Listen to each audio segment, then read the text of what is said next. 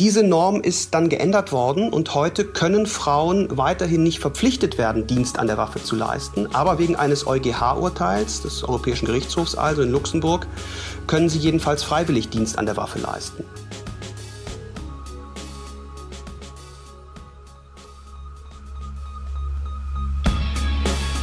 In guter Verfassung. Der Grundgesetz-Podcast.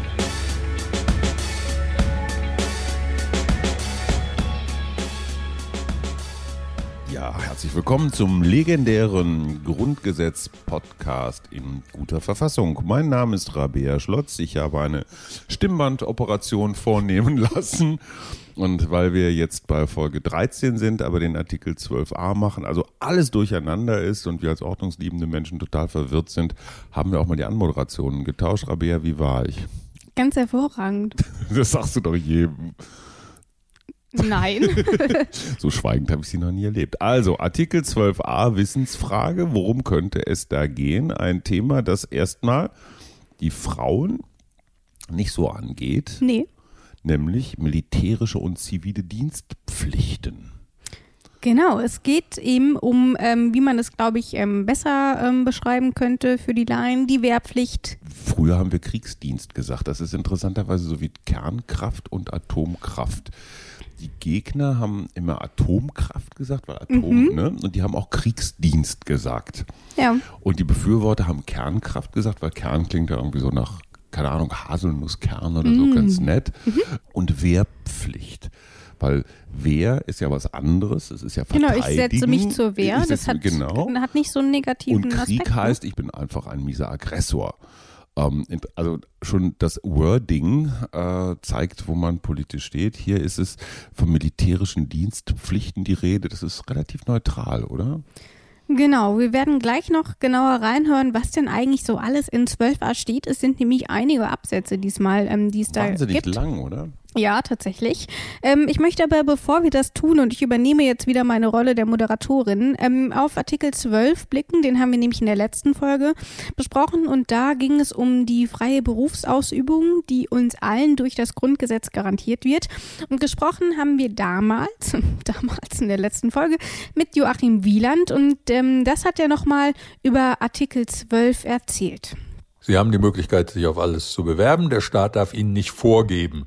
Äh, das ist das, was damals, als das Grundgesetz geschaffen wurde, äh, so ein bisschen im Raum stand. Also, dass der Staat hingeht und sagt, du bist am besten dafür geeignet, du machst das, du bist dafür geeignet, du machst das. Das war so eine ständische Ordnung des Arbeitslebens im 18., äh, 17. Jahrhundert. Wenn man geboren wurde als Kind von Handwerkereltern, dann konnte man auch nur Handwerker sein. Und so etwas sollte es in Deutschland nicht mehr geben. Und weil wir letzte Folge über Artikel 12 gesprochen haben, reden wir heute natürlich über Artikel 12a. Mhm. Wir haben es schon gesagt, das ist nicht Artikel 13. Und ähm, das war es dann natürlich auch mit unserer netten Übersicht. Und ähm, bevor wir jetzt aber genauer über Artikel 12a sprechen, ähm, der wurde ja eingeschoben, das heißt, mhm. der ist nicht 70 Jahre alt. Ähm, mhm. Von wann er genau ist, da werden wir dann auch gleich noch ähm, darüber sprechen. Ähm, aber vielleicht erstmal hören wir einfach mal rein, was denn erstmal in Absatz 1 steht. Ich habe schon gesagt, das sind mehrere Absätze, aber wir bleiben mal bei Absatz 1. Absatz 1.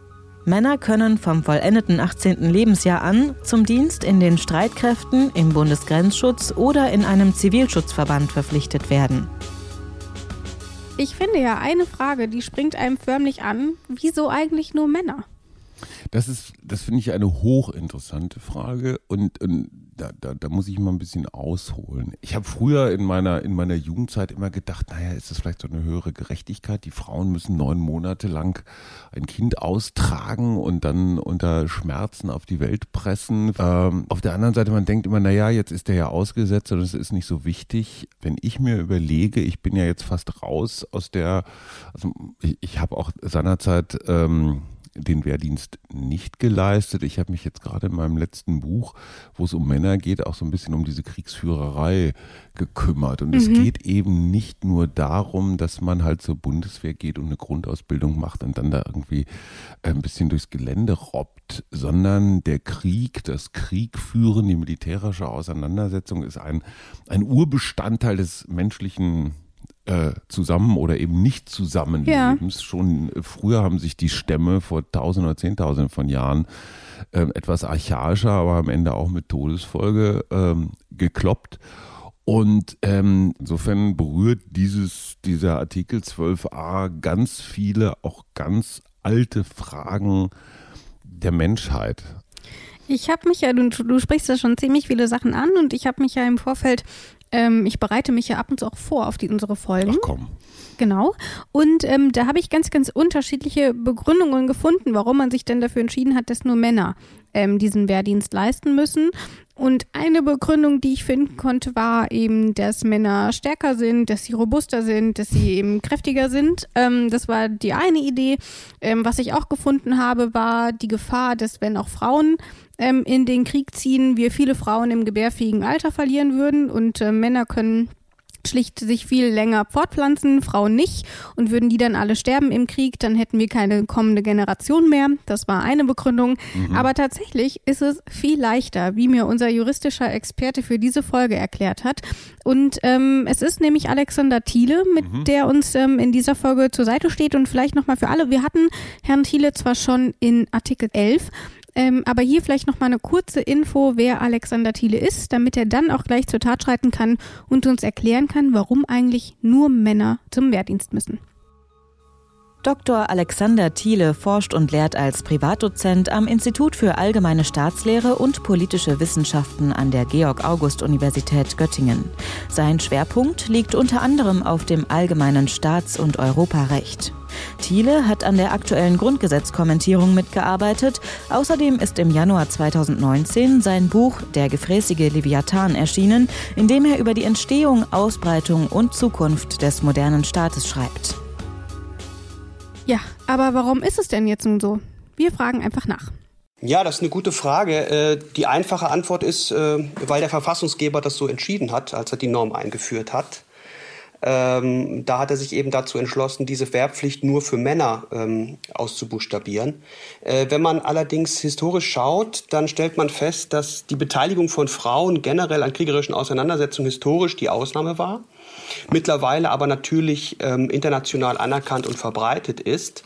Gleichwohl ähm, ist die Wehrpflicht auch in Staaten, wo also Frauen in der Armee dienen, meistens auf Männer beschränkt.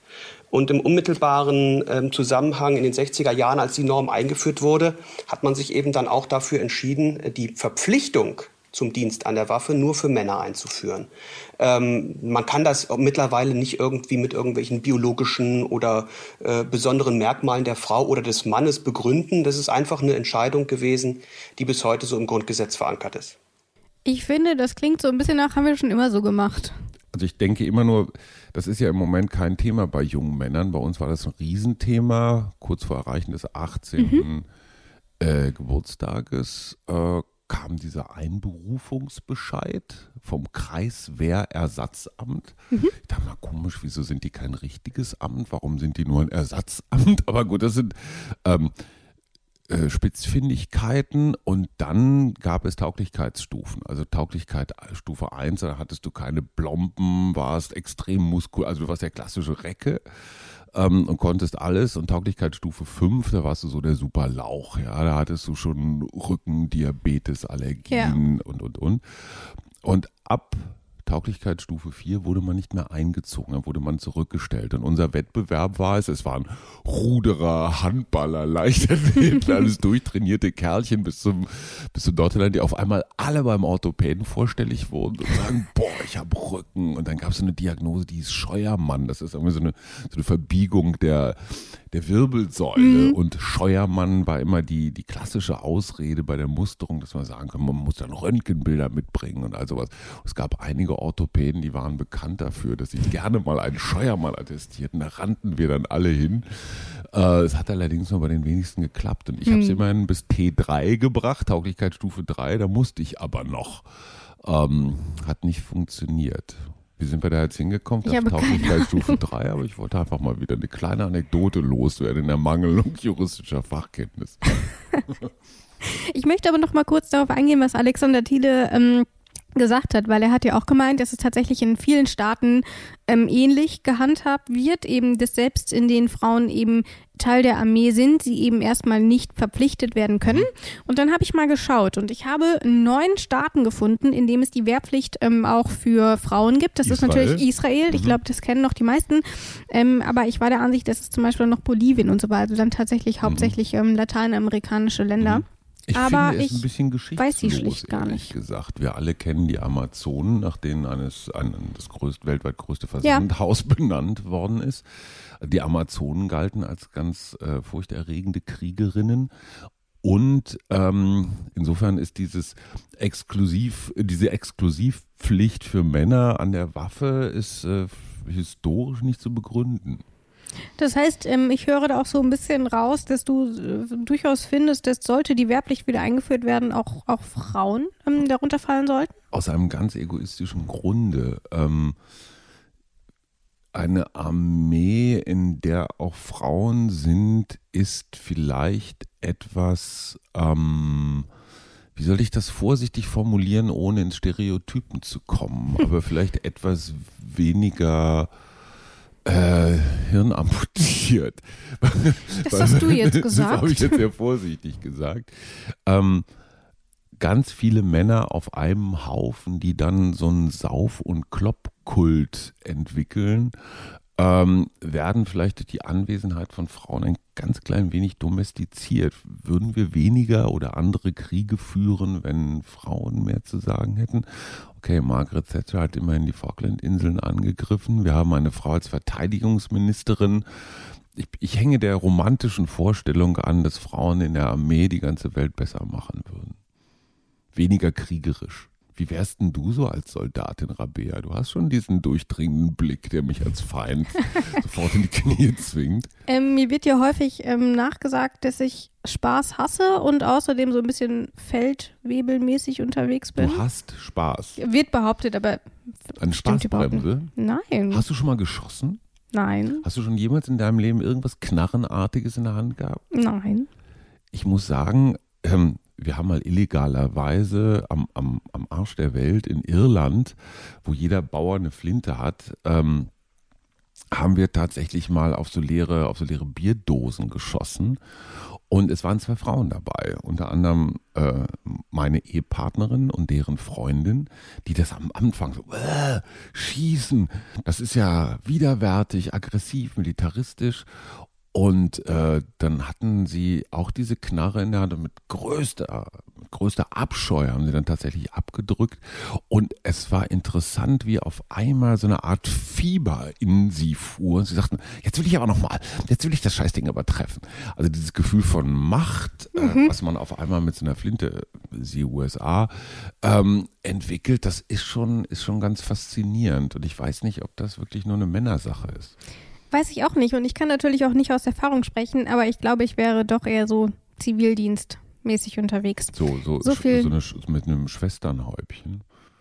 Okay, das ist den Blick kann man im Podcast leider nicht beschreiben, den ich gerade geerntet habe. So viel also dazu. Ich würde sagen, wir gehen nochmal kurz zurück, weil wir haben jetzt schon hm, viel darüber diskutiert, über Frauen und Männer in der Armee. Aber tatsächlich dürfen Frauen in Deutschland erst seit dem Jahre 2001 aktiven Dienst an der Waffe leisten. Und davor waren die in der Bundeswehr nur als Sanitäterin und Musikerin tätig. Die durften in der, in der Wehrkapelle da rumspielen, aber sie durften, aber sie durften nicht am aktiven Dienst ähm, teilnehmen. Und das fand ich dann schon krass. Ich meine, 2001, das ist doch gestern. Quasi.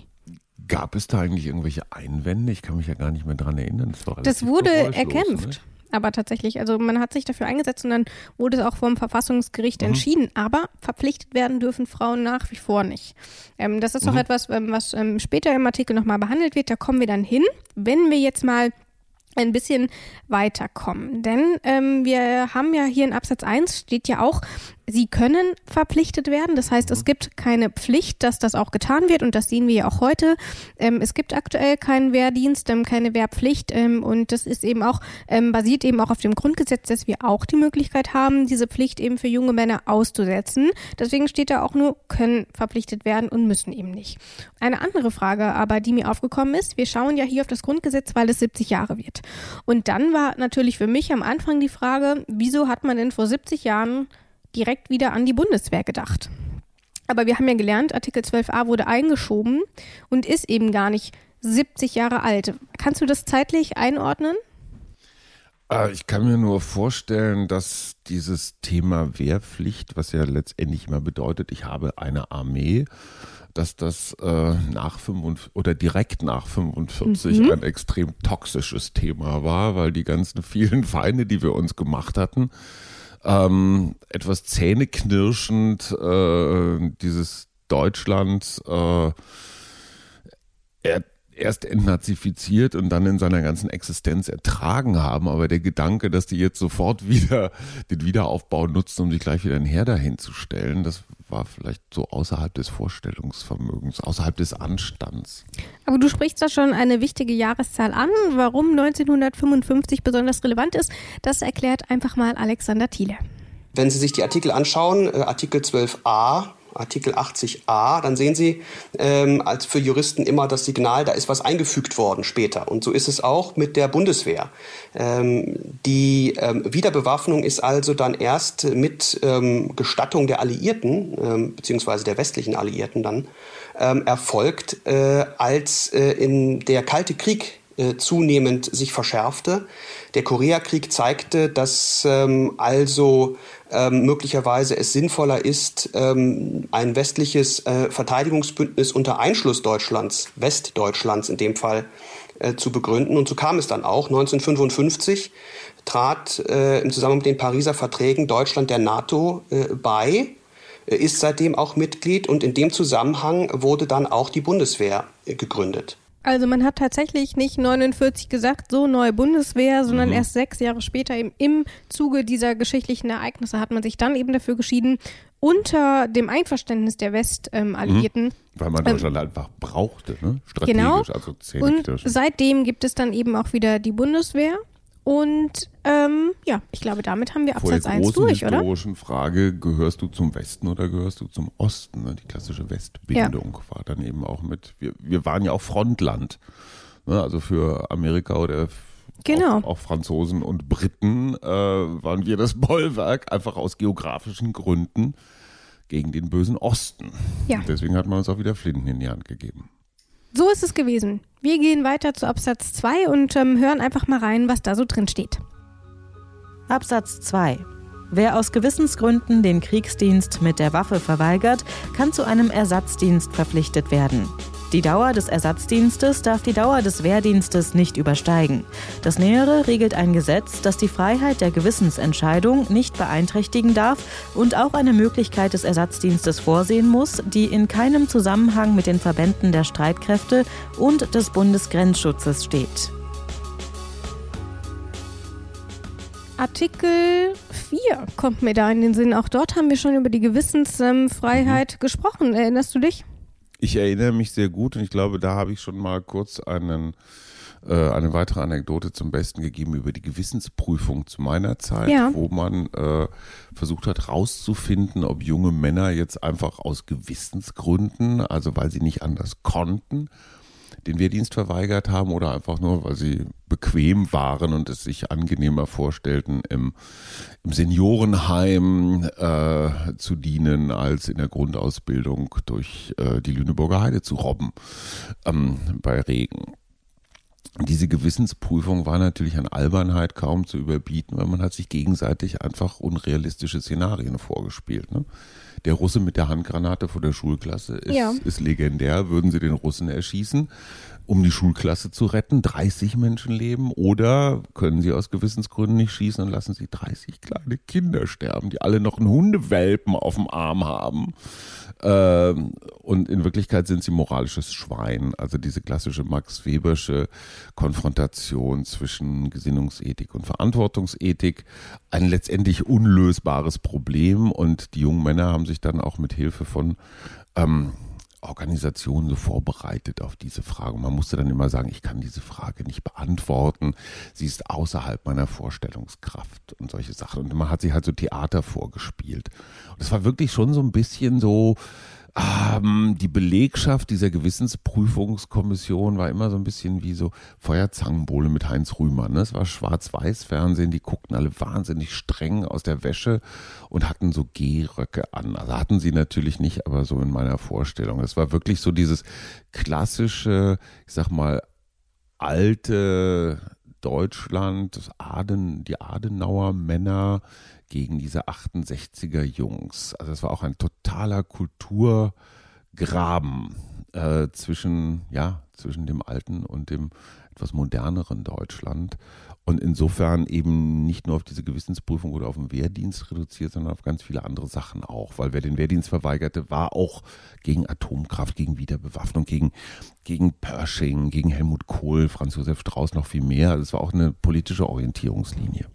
Und tatsächlich, ähm, wir haben jetzt schon ein bisschen über die Gewissensfreiheit gesprochen und das ist, war irgendwie auch das Erste, was mir, als ich das gelesen habe, so eingefallen ist. Und deswegen habe ich auch Alexander Thiele danach gefragt, wieso es eigentlich quasi an doppelter Stelle vorkommt.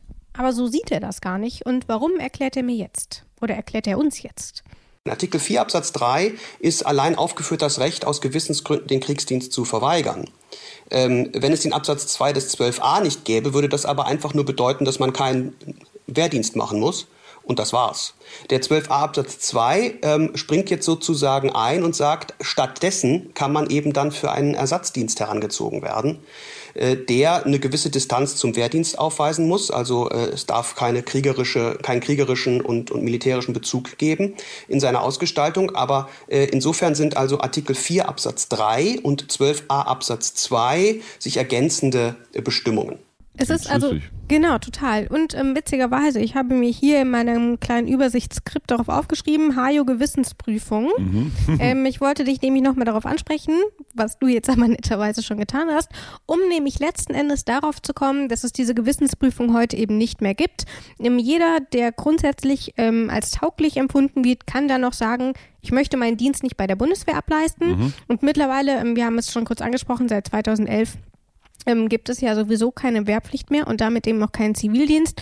Und wie es damals dazu gekommen ist, warum man sich dafür entschieden hat ähm, und welche Folgen das hatte und ob es vielleicht auch eine Wiedereinführung geben kann, das hören wir jetzt von unserer Kollegin Isabel Wob. Brauchen wir die Wehrpflicht wirklich? Eine Frage, die insbesondere in den 1990er Jahren vermehrt gestellt wurde. Der Bedarf an Rekruten ging zu diesem Zeitpunkt kontinuierlich zurück. Die Zahl der jungen Männer, die eingezogen wurden, übertraf den Bedarf. Trotz langer Debatten reichte diese Kalkulation allerdings nicht, um auf die Wehrpflicht zu verzichten. Man hielt noch einige Zeit daran fest. Dabei haben gleich mehrere Gründe für eine Aussetzung oder gar Abschaffung gesprochen. Statt junger Männer, die nur eine kurze Grundausbildung durchlaufen, brauchte man mehr und mehr gut ausgebildete Soldaten. Die Bundeswehr hatte sich nämlich nach und nach in eine Einsatzarmee entwickelt. Darüber hinaus war die Grundausbildung mittlerweile unverhältnismäßig teuer. Die Gelder wurden an anderer Stelle viel dringender benötigt. Und auch der Rückhalt in der Bevölkerung war durchaus strittig. Die Wehrpflicht diente somit auch dazu, die Verbindung zwischen der Armee und der Bevölkerung aufrechtzuerhalten. Durch die Wehrpflicht bestand die Armee immer auch aus einem Großteil der zivilen Bevölkerung und nicht nur aus Berufssoldaten, zu denen es keine Kontaktpunkte gab. Das war auch einer der Gründe, wieso man trotz immenser Kritik an dem Konzept des Wehrdienstes festgehalten hatte. Erst 2011 konnte man sich letztendlich dazu durchringen, die Wehrpflicht auszusetzen. Das hatte schließlich überwiegend finanzielle Gründe. Ich finde das keinen Freudenakt heute, dass wir hier die Wehrpflicht aussetzen, sagte der damalige Verteidigungsminister Thomas de Maizière im Bundestag. Ganz einig sind sich die Deutschen übrigens nicht darüber, ob die Wehrpflicht zurückkommen soll oder nicht. 2018 hat eine Umfrage ergeben, dass 55,6 Prozent der Deutschen für die Wiedereinführung der Wehrpflicht sind. Aber 40 Prozent haben angegeben, dass sie die Wehrpflicht auf keinen Fall zurück wollen. Und die Chancen stehen gut. Eine Rückkehr der Dienstpflicht ist derzeit nicht in Sicht. Schauen wir also ein bisschen weiter. Immerhin haben wir hier insgesamt sechs Absätze und wir haben noch nicht mal Absatz 3 angefangen. Mhm. Was wir jetzt Tempo. aber tun. Genau, wir sprechen über Absatz 3 und was da drin steht, das hören wir jetzt. Absatz 3 Wehrpflichtige, die nicht zu einem Dienst nach Absatz 1 oder 2 herangezogen sind, können im Verteidigungsfalle durch Gesetz oder aufgrund eines Gesetzes zu zivilen Dienstleistungen für Zwecke der Verteidigung einschließlich des Schutzes der Zivilbevölkerung in Arbeitsverhältnisse verpflichtet werden. Verpflichtungen in öffentlich-rechtliche Dienstverhältnisse sind nur zur Wahrnehmung polizeilicher Aufgaben oder solcher hoheitlichen Aufgaben der öffentlichen Verwaltung, die nur in einem öffentlich-rechtlichen Dienstverhältnis erfüllt werden können, zulässig. Arbeitsverhältnisse nach Satz 1 können bei den Streitkräften im Bereich ihrer Versorgung sowie bei der öffentlichen Verwaltung begründet werden. Verpflichtungen in Arbeitsverhältnisse im Bereich der Versorgung der Zivilbevölkerung sind nur zulässig, um ihren lebensnotwendigen Bedarf zu decken oder ihren Schutz sicherzustellen. Ich gebe zu, ich habe da so ein bisschen meine Probleme gehabt. Auf den ersten Blick zu verstehen, worum es da eigentlich mhm. geht. Ich finde, es klingt sehr juristisch, ähm, mhm. was wir in diesem Grundgesetz eigentlich noch gar nicht so häufig hatten, wie ich mhm. finde. Ähm, aber erstmal, was ist eigentlich mit dem Verteidigungsfall gemeint? Geregelt wird der woanders im Grundgesetz und da werden wir uns auch nochmal intensiver damit beschäftigen. Aber nur fürs bessere Verständnis erstmal so viel. Das ist, wie der Name schon meinen lässt, ähm, wenn Deutschland mit Waffengewalt angegriffen wird und wir dann eben uns verteidigen müssen. Und das muss ausgerufen werden und nur dann gelten eben viele viele der folgenden Artikel. Und wenn das passiert, dann gilt eben auch dieser Absatz 3 aus diesem Artikel 12a. Und was passiert dann eigentlich? Willst du irgendwie mal versuchen zu erklären, was wir da gerade gehört haben? Ich versuche mich an einer Interpretation. Wer Pflichtige, pflichtig bist du äh, mit dem vollendeten 18. Lebensjahr. Und in dem Fall nicht, nicht ich, sondern nur zu Männer. Einem Dienst nach Absatz 1 oder 2 herangezogen werden. Also die weder ähm, äh, Militärdienst noch Zivildienst machen. Letztendlich sind das die T4er und T5er, die ich schon, also genau. also die mit dem Scheuermann, ähm, die irgendwie einen Arzt gut kannten und sich praktisch so ein bisschen vielleicht oder auch gute Gründe hatten. Die kann man im Verteidigungsfall, im, im Ernstfall dann auch tatsächlich heranziehen und ihren ihren Fähigkeiten, Möglichkeiten gemäß irgendwie einsetzen. Das heißt, dass sich aus dem Staub machen äh, endet genau dann, wenn tatsächlich der Kriegsfall ausgerufen erklärt wird. Äh, wenn es wirklich ernst wird, dann zählen keine Tauglichkeitsstufen mehr. Ich glaube, das ist der Kern, oder? Ich glaube, der Kern ist eben, dass ähm, diese Leute, die dann eben keinen Wehrdienst leisten müssen, Mhm. Ähm, auch dann keinen leisten müssen, aber dass sie dann eben in anderen Bereichen genau. ähm, eingesetzt werden können, Ihren weil dort, wo die gemäß, Wehrpflichtigen ja. eben sind, die einen Dienst leisten, entstehen Engpässe. Genau. In deren Berufen, ähm, in der Verpflegung etc. Mhm. Und dort können diese Leute dann eingesetzt werden. Genau. Das ist erstmal das, was ich darunter verstehen mhm. würde. Ob das tatsächlich stimmt, ähm, ich würde sagen, das lassen wir uns einfach nochmal von Alexander Thiele erklären. Der weiß das nämlich, ähm, glaube ich, ein bisschen besser. Ähm, das Ziel dieser, dieser Regelung ist, dass man eben einen Arbeitskräftemangel im Verteidigungs- oder Spannungsfall beheben kann, der eben äh, nicht ähm, äh, auf anderem Wege äh, beseitigt werden kann. Ähm, der Unterschied zu Absatz 1 und Absatz 2 ist, und das ist ganz wichtig, dass diese ähm, Pflichten zu zivilen Dienstleistungen äh, eben tatsächlich den Spannungs- oder den Verteidigungsfall voraussetzen. Also nur in besonderen Situationen äh, möglich äh, sind. Während der Wehrdienst ja generell sozusagen dauerhaft äh, vor sich hin äh, läuft, äh, ist diese Pflicht nach Absatz 3 an den und übrigens alle Pflichten Absatz 3 bis Absatz 6 des, des 12a an den Verteidigungs- oder Spannungsfall gebunden. Mhm. Also es ist, glaube ich, schon so, wie wir es verstanden haben. Es mhm. entstehen Engpässe, zum Beispiel eben bei der Versorgung ähm, der Truppen. Und was mir dabei irgendwie aufgekommen ist, wir hatten eben schon über die Gewissensfreiheit gesprochen. Und aufgrund dieser Gewissensfreiheit kann ich mich ähm, eben vom Kriegdienst an der Waffe mhm. befreien.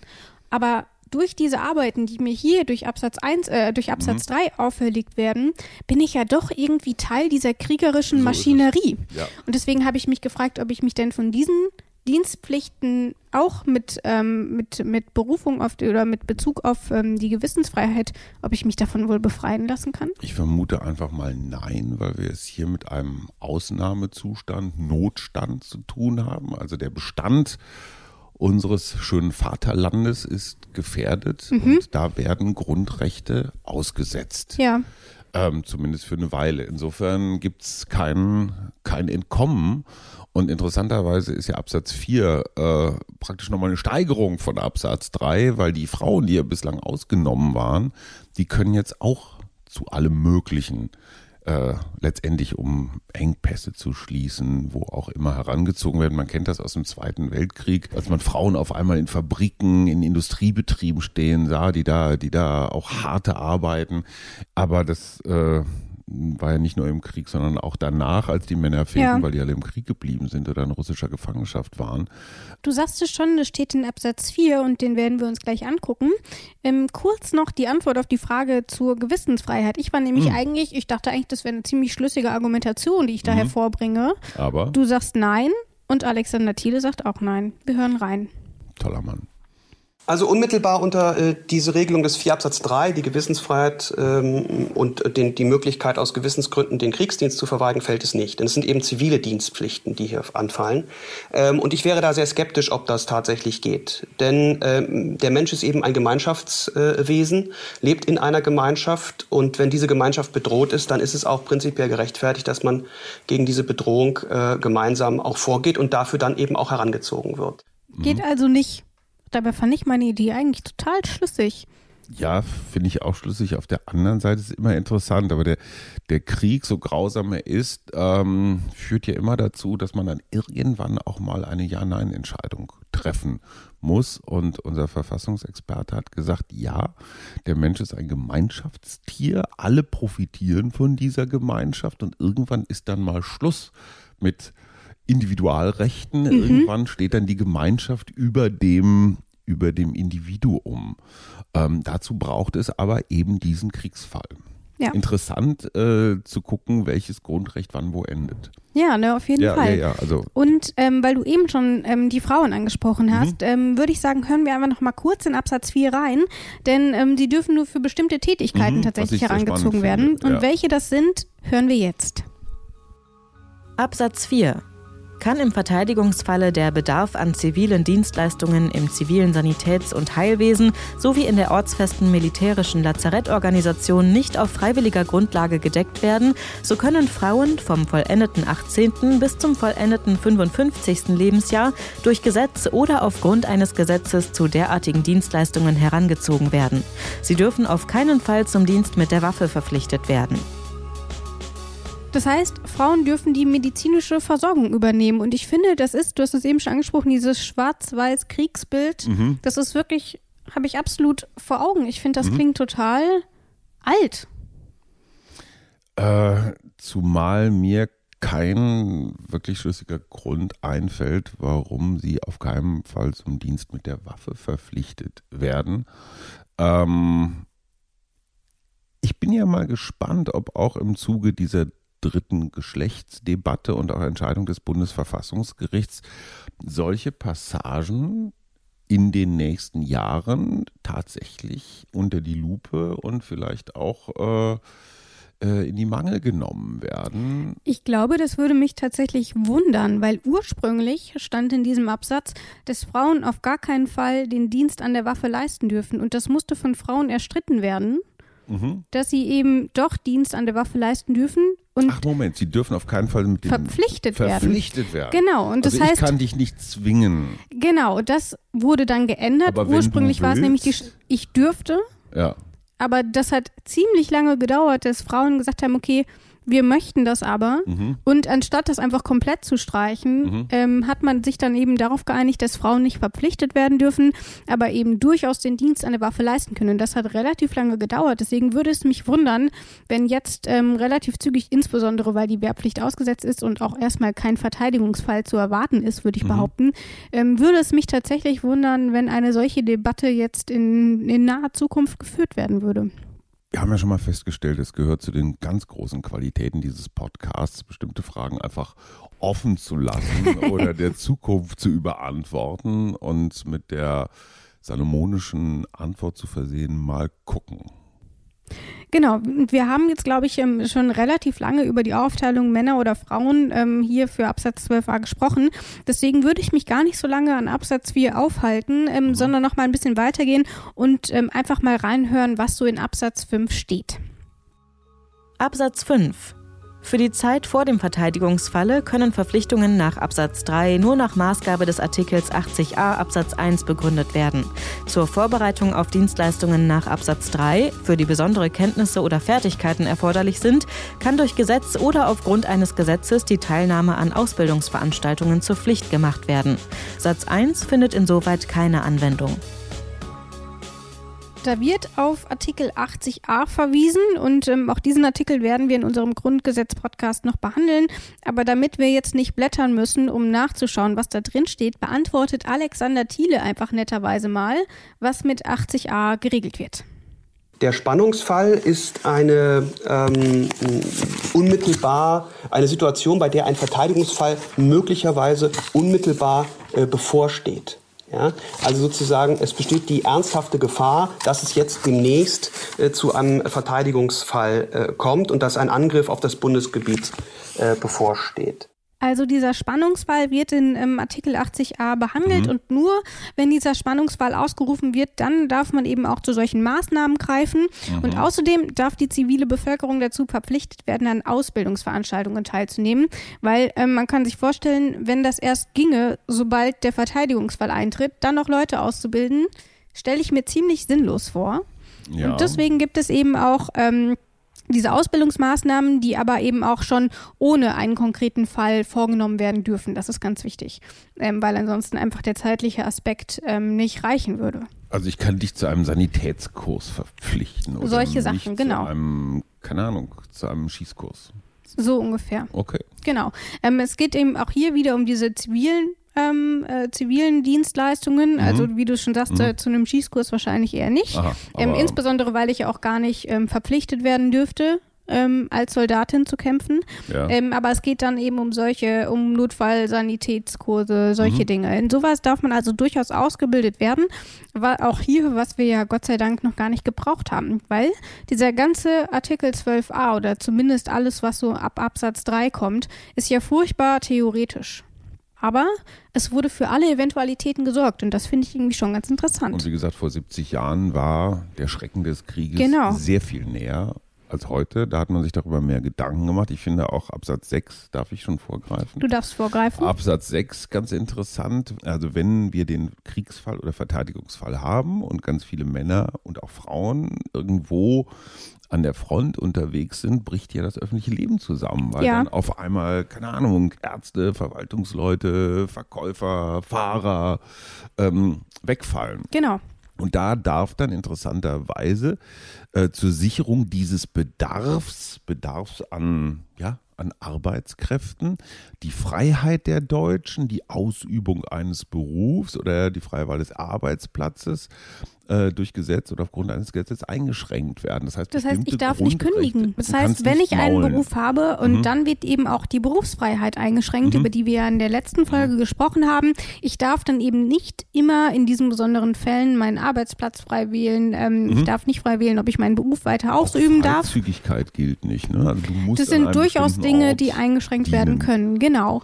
Ich frage mich ganz ehrlich, äh, in den letzten Jahren haben wir gelernt, nicht nur aus Hollywood, sondern auch ganz konkret, konkret, dass der, dass der Cyberkrieg eigentlich der Krieg der Zukunft ist. Dass also die Vorstellung, dass jetzt hier tatsächlich ähm, Männer in Uniform über die, über die Oder geschwommen kommen oder meinetwegen auch aus, aus Luxemburg oder wo auch immer und uns angreifen, ist eine furchtbar altmodische Vorstellung. Der moderne Krieg wird so geführt, dass keine Ahnung, unsere Wasserversorgung, unsere Stromversorgung, sonst irgendwas lahmgelegt wird von irgendwelchen Cyberkriegern. Ähm, der Cyberkrieg ist historisch bedingt in diesem Grundgesetz überhaupt nicht vorgesehen. Das heißt, die Frage ist, haben wir hier Regelungen geschaffen, die einfach fürchterlich altmodisch sind? Also reden wir hier eigentlich noch über Pferdekutschen, obwohl der moderne Krieg ganz, ganz anders aussieht. Das sind sicherlich Dinge, ähm, die dann auch immer entsprechend angepasst werden können. Ähm, ich glaube, gerade bei der Bundeswehr ähm, überlegt man ja auch gerade, wie man dann eben auch solchen Möglichkeiten des Krieges ent mhm. entgegnet. Aber stell dir mal vor, du könntest richtig gut programmieren oder hacken oder sowas. Dürftest du dann, äh, würdest du dann verpflichtet, äh, in einem russischen Atomkraftwerk rumzuhacken? Aber die, wir sehen Frage ja auch 12a ist, wurde eingeschoben. Das heißt, es wäre eigentlich auch die Möglichkeit 12b ähm, auch noch hinzuzufügen. Oder, oder lässt sich der Cyberkrieg tatsächlich aus 12a irgendwie ableiten? Ja. Keine Ahnung. Keine Ahnung keine Ahnung, ist, äh, ich glaube, äh, das Motto dieses 12a, weil wir uns mit diesem Kriegsfall auch weder emotional noch intellektuell allzu viel befassen, befasst haben und vielleicht auch gar nicht befasst. Ja, zum Glück eigentlich, ich, oder? Ich merke emotional, dass das so, dass ich das jetzt eher so im, in meinem Kopf eher so eine Spielfilm, ja. ähm, so eine, so eine Spielfilmstimmung aufkommt und ich mich so ganz, ganz schwer damit tue, keine, es konkret zu finden. Genau, finde ich auch. Und wenn ich mir vorstelle, Jugoslawienkrieg äh, Mitte der 90er oder Syrien, alles so zwei, drei Flugstunden entfernt von hier, es ist nicht ganz so unkonkret, wie unser beider Generationen das so gelernt haben. Das stimmt. Ich möchte noch zu einer letzten Frage kommen, ähm, die hier sich mit ähm, Artikel 12a befasst. Und zwar, ähm, wir hatten jetzt schon mehrmals in diesem Podcast, ähm, dass irgendwo steht, dass alle Deutschen oder eben nicht alle Deutschen, dass eigentlich immer geregelt ist, an wen sich das adressiert. Hier steht aber gar nichts. Hier mhm. steht nicht, alle deutschen Männer ab 18 dürfen verpflichtet werden. Da steht erstmal nur alle Männer. Das gleiche gilt ähm, für die folgenden Absätze, wo immer eigentlich nur von Männern und Frauen die Rede ist, aber nicht von deutschen Männern oder von EU-Leuten oder irgendwie sowas. Und dann ist natürlich die Frage, gilt das für alle, die sich in Deutschland aufhalten oder ist die deutsche Staatsbürgerschaft schon irgendwie Bedingung? Ich möchte mit dem Motto dieses 12a schließen, keine Ahnung. Also was ist jetzt mit EU-Ausländern zum Beispiel? Die, genau. Ähm, ich finde, es gibt einen wahnsinnig schlauen Grundsatz, der, glaube ich, aus dem Amerikanischen stammt. No taxation without representation. Oder umgekehrt. Also das heißt, in dem Moment, wo du Steuern zahlst, Taxation, hast du auch das Recht, ähm, repräsentiert zu werden, ja. also zu wählen. Daraus könnte man zum Beispiel ein kommunales Wahlrecht ableiten für jeden, der hier Steuern zahlt. Das heißt, dass ich leiste meinen Teil, meinen finanziellen Teil für diese Gemeinschaft und dann darf ich verdammt nochmal auch hier meine Wahl oder sonst wie was Recht ja. einnehmen. Ähm, Representation ist vielleicht ist damit auch der Dienst der Verteidigung gemeint, also no No defense without taxation. Also wer Steuern zahlt, gilt als hier ansässig. Der schützt, will dann vielleicht auch sein Gemeinwesen schützen und muss dann vielleicht auch Bus fahren. Im Verteidigungsfall. Genau, Lässt gute Frage nämlich. Ableiten? Aber ge tatsächlich geklärt ist es hier nicht. Und deswegen habe ich unseren Verfassungsexperten gefragt, oh. Alexander Thiele, wie es denn eigentlich ausschaut. Ist das im deutschen Recht ähm, oder in dem Fall ja eine Pflicht? Ähm, 12a befasst sich ja tatsächlich eher weniger mit den Grundrechten als mit Pflichten, die den Bürgern auferlegt werden. Und ähm, deswegen meine Frage, Herr Thiele, gilt das denn jetzt für alle? Ja, das ist interessant in der Tat und deswegen, äh, Sie werden es ahnen, ist das in der Rechtswissenschaft auch nicht äh, gänzlich unumstritten. Ähm, wer, äh, wer da eigentlich herangezogen werden kann, ob beispielsweise auch Nicht-Deutsche zum Wehrdienst herangezogen werden können. Ähm, allerdings ist sich, äh, was sozusagen die Pflicht nach Absatz 1 und 2 angeht, äh, die Rechtswissenschaft da relativ einig. Äh, ganz überwiegende Ansicht sagt, äh, dass äh, die Wehrpflicht ähm, ein so enges Band zu dem äh, Staat voraussetzt, ähm, dass das sich nur an äh, deutsche Männer in dem Falle dann richtet. Also die deutsche Staatsbürgerschaft ist Voraussetzung für die Dienstverpflichtung nach 12a Absatz 1 und 2. Ähm, während das bei den anderen, äh, äh, den zivilen Dienstpflichten, ähm, tatsächlich wohl nicht so ist. Das heißt, ähm, die Wehrpflicht und auch der Ersatzdienst, ähm, die sind tatsächlich an die deutsche Staatsbürgerschaft gebunden, so wird das allgemein aufgefasst. Ähm, bei diesen zivilen Dienstleistungspflichten hingegen könnte man davon ausgehen, dass das alle betrifft, die hier wohnen. Mhm. Hättest du damit gerechnet? Äh, ja. Eigentlich schon, ne? Oder? Aber gut, dass wir es jetzt geklärt haben. Gut, dass wir auch darüber geredet haben. Genau, und damit sind wir eigentlich auch durch mit ähm, Artikel 12a. Da war viel Spannendes dabei, aber eben auch viel Theoretisches, womit wir eigentlich im Alltag überhaupt nicht so viel in Kontakt kommen. Glaubst du, dass du in deinem, du bist ja noch ein, ein, ein, ein junges Menschenkind mhm. im Vergleich zu mir. Glaubst du, dass du dein Leben äh, leben wirst, ohne mit einem Krieg in persönlich in Kontakt zu kommen? Glaubst du, dass die Friedenszeiten bis ans Ende deiner, also ich bin 54, wenn ich Glück habe, lebe ich noch 20 oder 30 hm. Jahre. Äh, sagen wir mal so, ich würde mich freuen, wenn es so wäre.